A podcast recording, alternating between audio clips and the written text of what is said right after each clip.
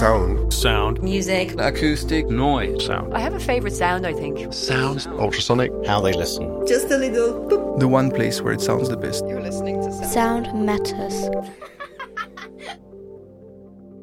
Hi, you're listening to Sound Matters, a podcast brought to you by Bang & Olufsen.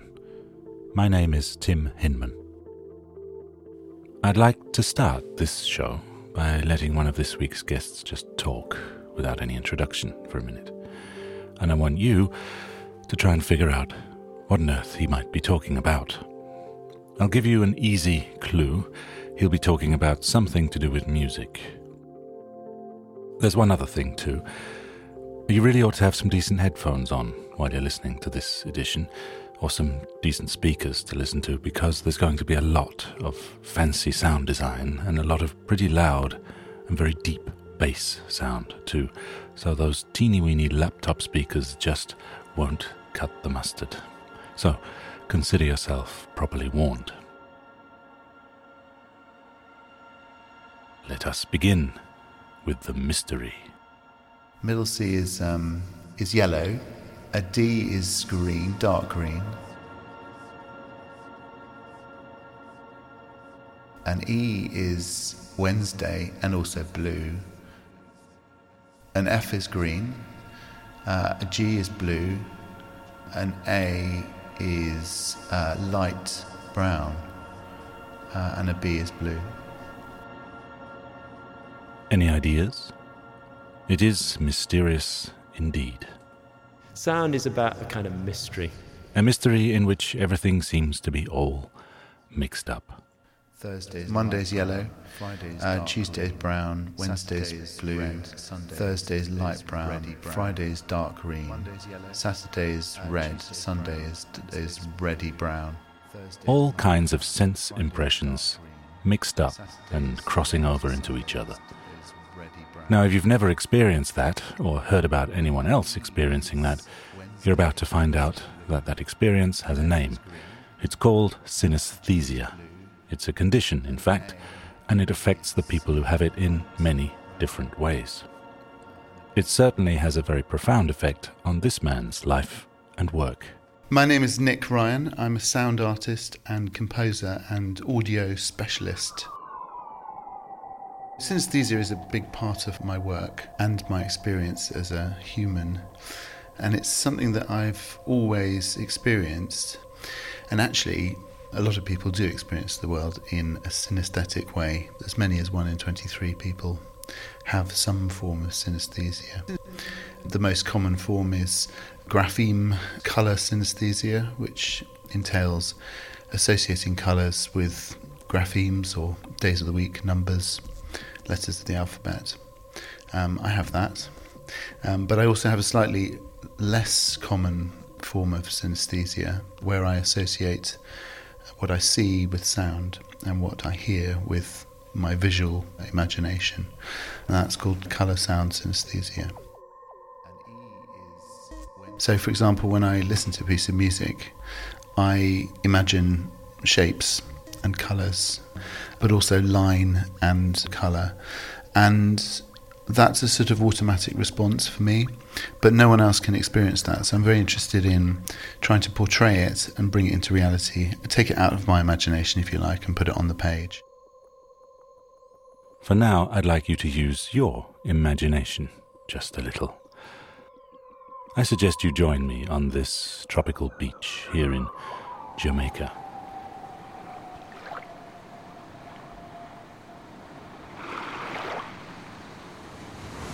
Where I'm going to meet my next guest, Professor Julian Henriques. My name is Julian Henriques. I'm a professor at Goldsmiths, University of London. My research interest is in sound, and particularly the sound of the popular culture of Jamaica. Just let the gentle waves wash a little white sand between your toes. Let your senses take over. Take a deep breath. Inhale the smell of the warm Caribbean Sea, the warm sun on your skin. Relax and set your senses free. Now, this is all going to make perfect sense very soon, I promise. we have to approach the senses not with caution, but we have to unpick a lot of what we think we understand because otherwise we're going to be very limited and we're going to be very restricted in understanding how they work on us as whole human beings, as whole bodies. So we're getting bombarded in all senses at all times, and we choose to separate them out when we're thinking about them. But how we actually experience them is always as a whole. We need to understand just how everything we sense that isn't sound affects what we hear. And, of course, how everything we hear affects what we see, feel, touch, and so on. We tend to, even though we've heard something, right, we tend to attribute it to how it looks.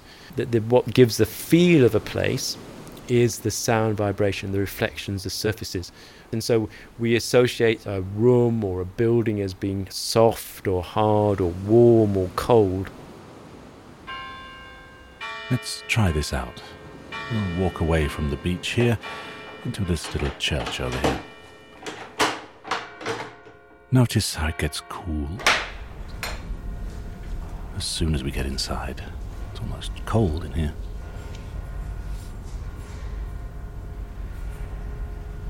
We attribute that to how it looks, but in actual fact, we've got that information about whether it's warm or cold through our ears and the reflections that we pick up from the different surfaces. And so, if we think more of an experience in terms of intensities that operate across senses, I find that a more useful and accurate way of describing things. Like, for example, rhythm. You have rhythm in music, but you can also have rhythm in images. Okay, so far so good, I think. Our senses. All of them get mixed up when we see, hear, smell, and touch the world. The more intense the impression, the stronger it is. And now, there's rhythm to think about too. Repeating patterns in our eyes, just like beats in our ears. Here's Nick Ryan again.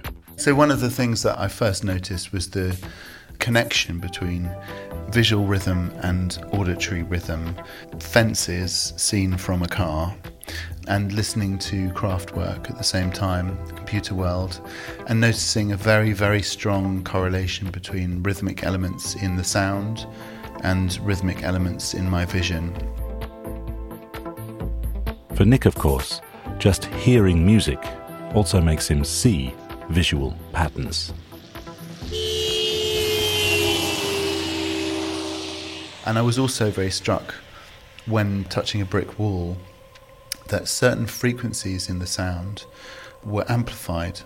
So I remember all the high frequency content of the audio uh, sort of jumped out when I touched the surface of the wall because the surface of the wall was very finely grained brickwork. So tiny things tend to make high sounds and, and big things tend to make low sounds. It's quite cartoon like a lot of the time, actually. You know, if I think about Computer World, I think about the colour yellow, and I think about lots of little little blocks of sort of hardwood, tiny little squares, which are all the beats, and they're sort of flying past in a geometric pattern, but they're held in, in three dimensional space. And they're lots of different colours and different sizes. It wasn't till Nick was a grown up that he really found out that his way of perceiving the world wasn't quite the same as everyone else around him. I discovered that synesthesia is a thing, I suppose, when I was in my late 20s. I couldn't really believe that other people didn't, didn't experience the world in that way. It's probably true for all of us that the way we see and hear the world is all about which kind of world we grew up in. For Professor Julian Henriques, Jamaica was the logical place to start his journey into sound. I was born in, in England, in Yorkshire, in fact, but I've been going back to Jamaica, which is where a lot of my family come from, Jamaica, and I've been going back there for holidays, but also for work. And so it's a place and a culture which I feel thoroughly at home. After a full day of fun, what can be better than a relaxing interlude? Specifically, I should mention here, Julian Henriques is into Jamaican sound systems. I told you there'd be some bass involved. the offbeat rhythm of the ska.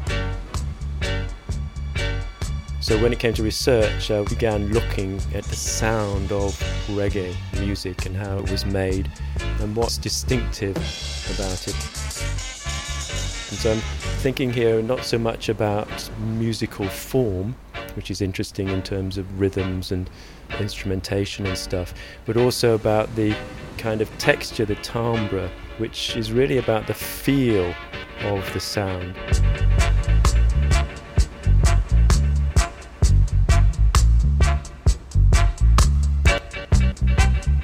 So Henriques wants to understand something about the feel of sound, a specific sound, the kind of sound that comes out of Jamaican sound systems.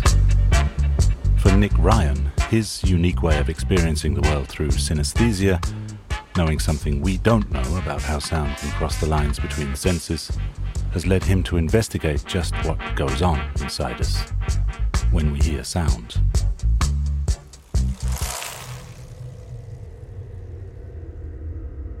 when we listen to a sound or when we hear a sound, in the first portion of our experience, we have a sensory response, which is akin to the feeling you get when you put your hand in boiling water by mistake before you realize what it means. So it's just a sensory experience. It's electrical charge passing through a neural network, but it's not. It doesn't have any meaning. Infinitesimally short time later, the sound is then passed into our sort of integrated part of our cortex where we bring meaning to it. So I think synesthesia happens in the sensory part, not in the cognitive part. When you explain it, most people can appreciate it if you give them a very easy to understand example. So if you ask most people where lemons are on a piano, they will all put their hands at the top of the keyboard. But if you if you tell someone that when you listen to a piece of music on your iPod, you see colour, uh, most people have no idea what you're talking about. Well, do you? And what colour do these sounds have here in the background? Do they have a shape? What pattern do they have? What do they feel like? Unless you're one of the 1 in 23 or so people Nick Ryan believes experience some kind of synesthesia, it's really not going to bother you. The senses always get mixed up. Signals always crisscross each other. That's just what it's like to be a human being, to sense things. It's what it's like to sense anything, even if we don't really think it is we tend to assume that, well, we listen through our ears, which of course we do, but the rest of the body is also very useful for listening. And so when the volumes are sufficiently high, you can actually feel it, well, literally from top to toe of your body. You can feel it literally in the different organs of your body. You can feel it in your bones. The best kind of music to hear in your bones. Well, how about some Jamaican dancehall? In a sound system dance on the street under the stars in Jamaica, you're getting a full on sensory experience. It's about touch, right? It's about other people you might brush against or in the queue. It's about smell, whether that's ganja or the jerk chicken, or it won't be jerk chicken, it will be drum chicken. You know, there's all kinds of smells, or just the smell of, of alcohol, and then there's a whole visual sort of repertoire. The experience you kind of interpret through the sound, but the sound is somehow enriched by all the other senses. But it is a very, very full on, memorable, pleasurable, shared experience, which I love.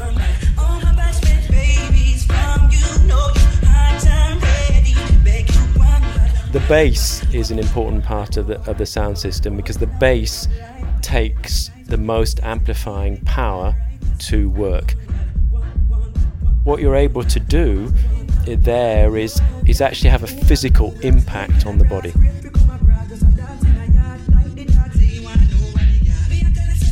You know, the really serious dancehall goers will actually plug their ears and actually get almost into the bass bins, right? so that they can have a full body experience of the bass. Okay, come on. Let's climb into the bass bin.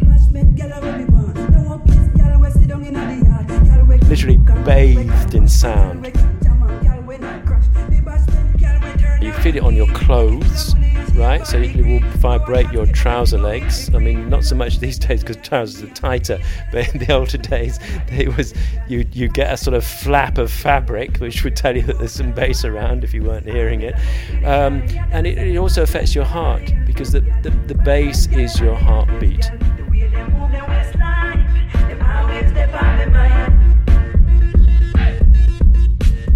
From your heart to your brain, perfect mix. What happens when music sounds just right? I often need to invent new ways to make sound to represent a particular sound that I hear in my mind. My process is to sort of go through a load of different sounds, you know, in a particular area. So I sometimes find something that's close to what I hear, but it's never exact, and there's no substitute for it being perfect. It has to be exactly what I'm hearing. Um, so, for example, I have frozen contact microphones in blocks of ice and placed them in boiling water and recorded the sound of them melting because that sort of that was the closest I could get to a particular experience I had of touching the surface of a tree. I've also attached contact microphones to the tires of a car and got a driver to drive very very slowly over a gravel driveway. Uh, again, to represent the sensation of touching what I call low frequency texture. So, stuff like the bark of a tree or a rock or soil, that kind of sort of um, granularity of texture. Making the sound move and affect people's minds and bodies is as crucial to good musical composition and production as it is to designing a good sound system. To get better clarity, what you do is to divide the frequency range of the musical signal and the sound systems in here and Jamaica divide it in five different frequency bands from the treble and the tweeters at the top to the bass bin in the bottom. And so you've sort of disaggregated the sound spectrum, you've amplified it separately and then what the sound system does is to mix that together. It's like mixing together very pure colors to use a, a visual metaphor. And the purer the colors the brighter the mix is going to be the colour of sound, the sound of colour, brightness, sound, shape, texture. For most of us, something we choose to experience, and it's why I said at the start that I hope you're listening to this show on a pair of OK speakers or a decent set of headphones. It's because I want you to hear the sound I made and not just the words. But for Nick Ryan, that immersive feeling, it's kind of what it's like all the time. Even just looking at the microphone that's in front of him right now. So in this case, I'm looking at the microphone and I can hear what it sounds like. And its sound is very related to its shape, its form, and its color as well. So this microphone is long and thin and cylindrical, and the sound that it creates in my mind as a shape has something to do with the resonance of a long thin tube and it's monotonous, possibly because it's grey.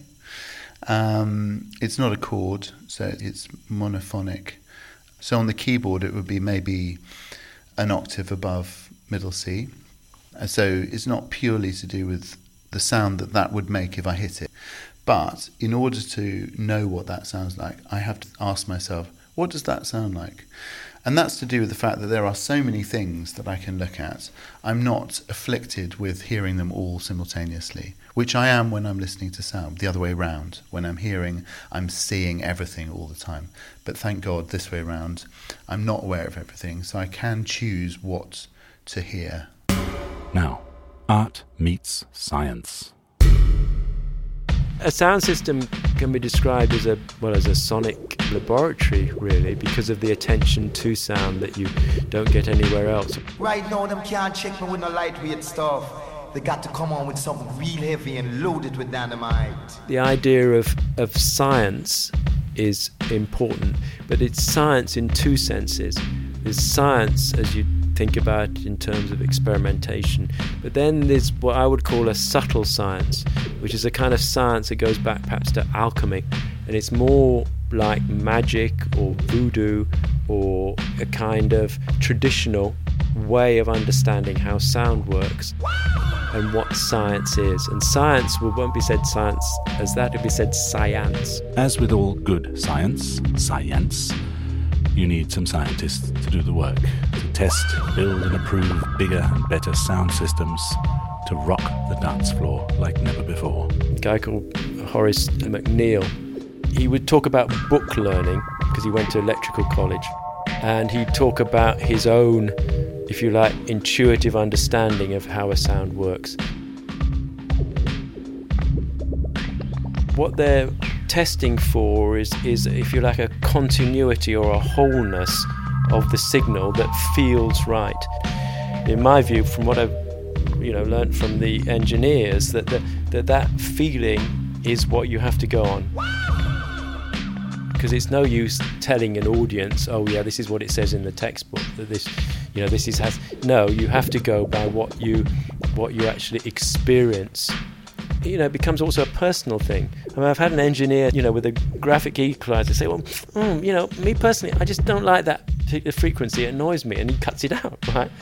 So, oh, okay, fine. And so, so what you're getting is is a is a personal mix from each engineer, and so it's a bit like someone's speaking voice. That you know, that's your character and I got nothing but respect and admiration for the care that they take and the knowledge that they have, not just about the electronics, but also about the way that the sound affects the bodies of the audience or the crowd.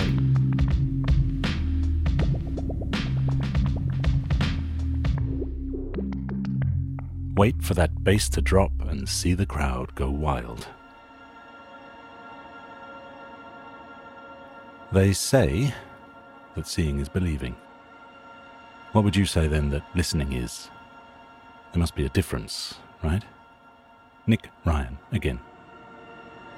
The difference between the experience of seeing and the experience of listening is that there is an unavoidable axis of time in the listening experience that doesn't necessarily exist in the same way in our visual experience or our haptic experience. So, this object in space has a beginning and an end, but it persists. So, it's here now, and it's still here now, and it's still here now, and it's not changed. Whereas a sound is experienced only in the present moment. You can imagine how you would have a sound that would start very gradually, perhaps a chord played by an orchestra, and it would build and then it would sustain for a period of time and then it would decay. So if you look at an image, one can experience the whole image at once.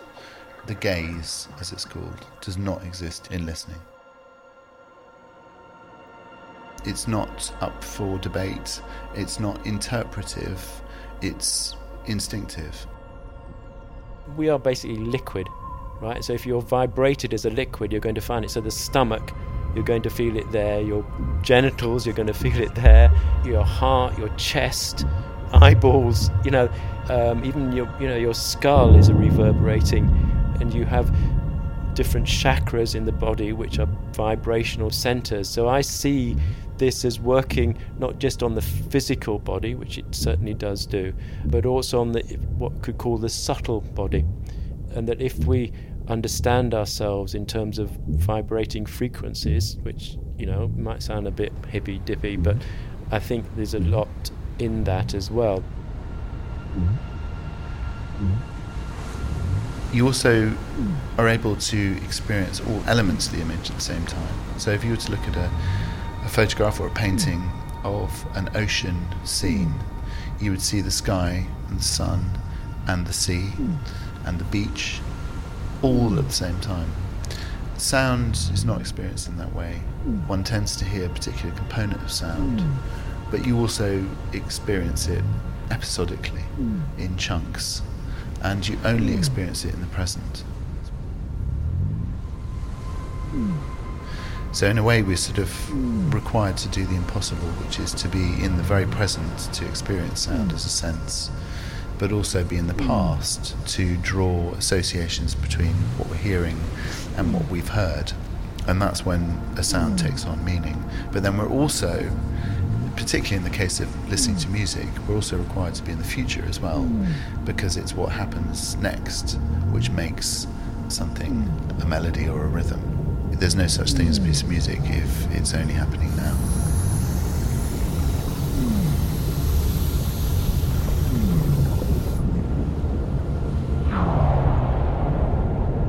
the music is affecting each individual body in the crowd, but also the bodies are being affected together. So you get perhaps, I don't know, this is more kind of imaginative, a, a sort of a resonating between the vibrating parts of different people's bodies in the crowd, which could be one way of explaining the actual well the pleasurable nature of this shared experience between the members of, of the crowd and, and so well all I can say is it is pleasurable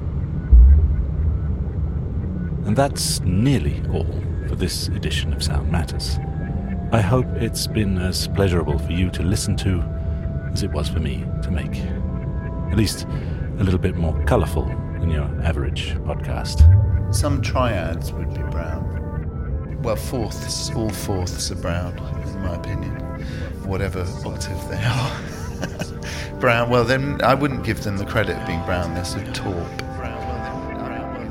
A huge thank you to composer and sound artist Nick Ryan. Middle C is um, is yellow, a D is green, dark green, an E is Wednesday and also blue, an F is green, an A is uh, light brown, uh, and a B is blue. And thanks to Professor Julian Henriques.